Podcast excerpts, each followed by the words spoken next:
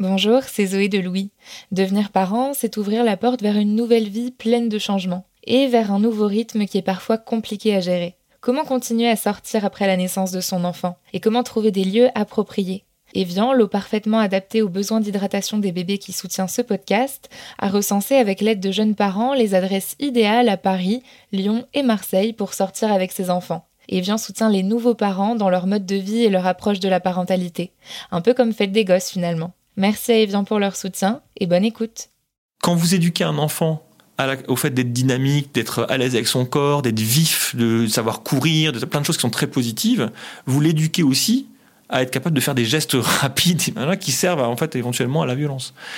Donc euh, c'est pour complexifier un petit peu l'idée uniquement que c'est quand on lâche la barre, quand on fait rien, en fait. Euh, ça c'est une idée en fait très euh, très partagée, parfois même aussi parfois par certains sociologues, mais qui vient en fait beaucoup de la, la, psy. C'est l'idée de dire qu'on aurait la violence en nous, et puis que la société en fait elle vient la baisser, en fait la calmer d'une certaine manière.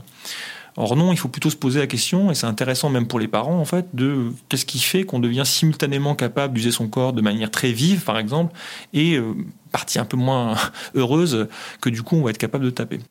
Souvent, des choses qui se développent ne sont pas entièrement le résultat de choses intentionnelles, quoi. Et plus exactement, il y a des choses intentionnelles qui ont été faites pour développer certaines capacités, mais elles vont aller avec d'autres. En l'occurrence, on a voulu développer un petit gamin footballeur, et puis en même temps, on aura potentiellement, alors c'est pas mécanique non plus, c'est pas parce qu'il peut le faire qu'il le fera, un gamin qui va être euh, non seulement footballeur, mais un peu tapeur du pied. Mais vous voyez, en fait, ça c'est intéressant d'ailleurs pour, les parents et je pense pour tous les éducateurs, c'est comment on fait pour euh, atteindre des buts qu'on aime bien éducativement, par exemple le courage, le dynamisme, sans se retrouver pris dans des buts qu'on ne veut pas atteindre, c'est-à-dire euh, par exemple la violence physique.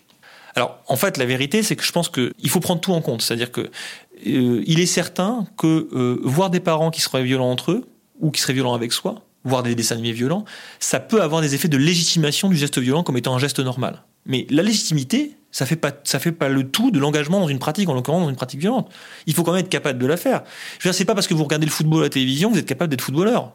Je pense que la plupart des enfants qui mordent et qui tapent, là où il faut rassurer les parents, à 17 ans, ils font pas ça. Ils vont pas mordre, par exemple, littéralement, mais c'est pas les préludes à un enfant, euh, un adolescent violent.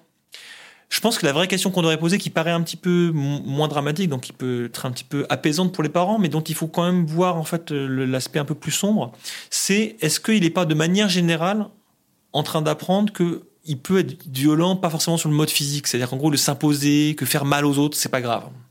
Ça, je pense, c'est un problème plus important que le fait même d'avoir tapé. Bah, je pense qu'on doit s'inquiéter quand on commence à se dire est-ce qu'il n'est pas en train de prendre un goût pour le fait de faire souffrir les autres? Il y a un exemple, par exemple, typique, euh, un peu empirique là-dessus, c'est qu'il y a des enfants qui tapent en riant. Voilà, donc ça, je pense que c'est des choses qu'il faut quand même voir en fait, parce que c'est aussi des choses qui sont, bon, qui par ailleurs s'opposent à l'idée du débordement pas maîtrisé. Il y a des, des formes de, plaisir en fait de, de, de, faire des choses violentes qui sont, à mon avis, qui devraient inquiéter plus que les gestes eux-mêmes qui seront abandonnés la plupart du temps. Bonjour, c'est Zoé de Louis et aujourd'hui je vous parle d'un podcast à écouter en famille. Lis-moi une histoire, c'est un podcast de RTL dédié aux enfants et à leurs parents dans lequel vous découvrirez des histoires d'aventure, de suspense, mais aussi d'amour racontées par une autrice, un auteur ou des bibliothécaires.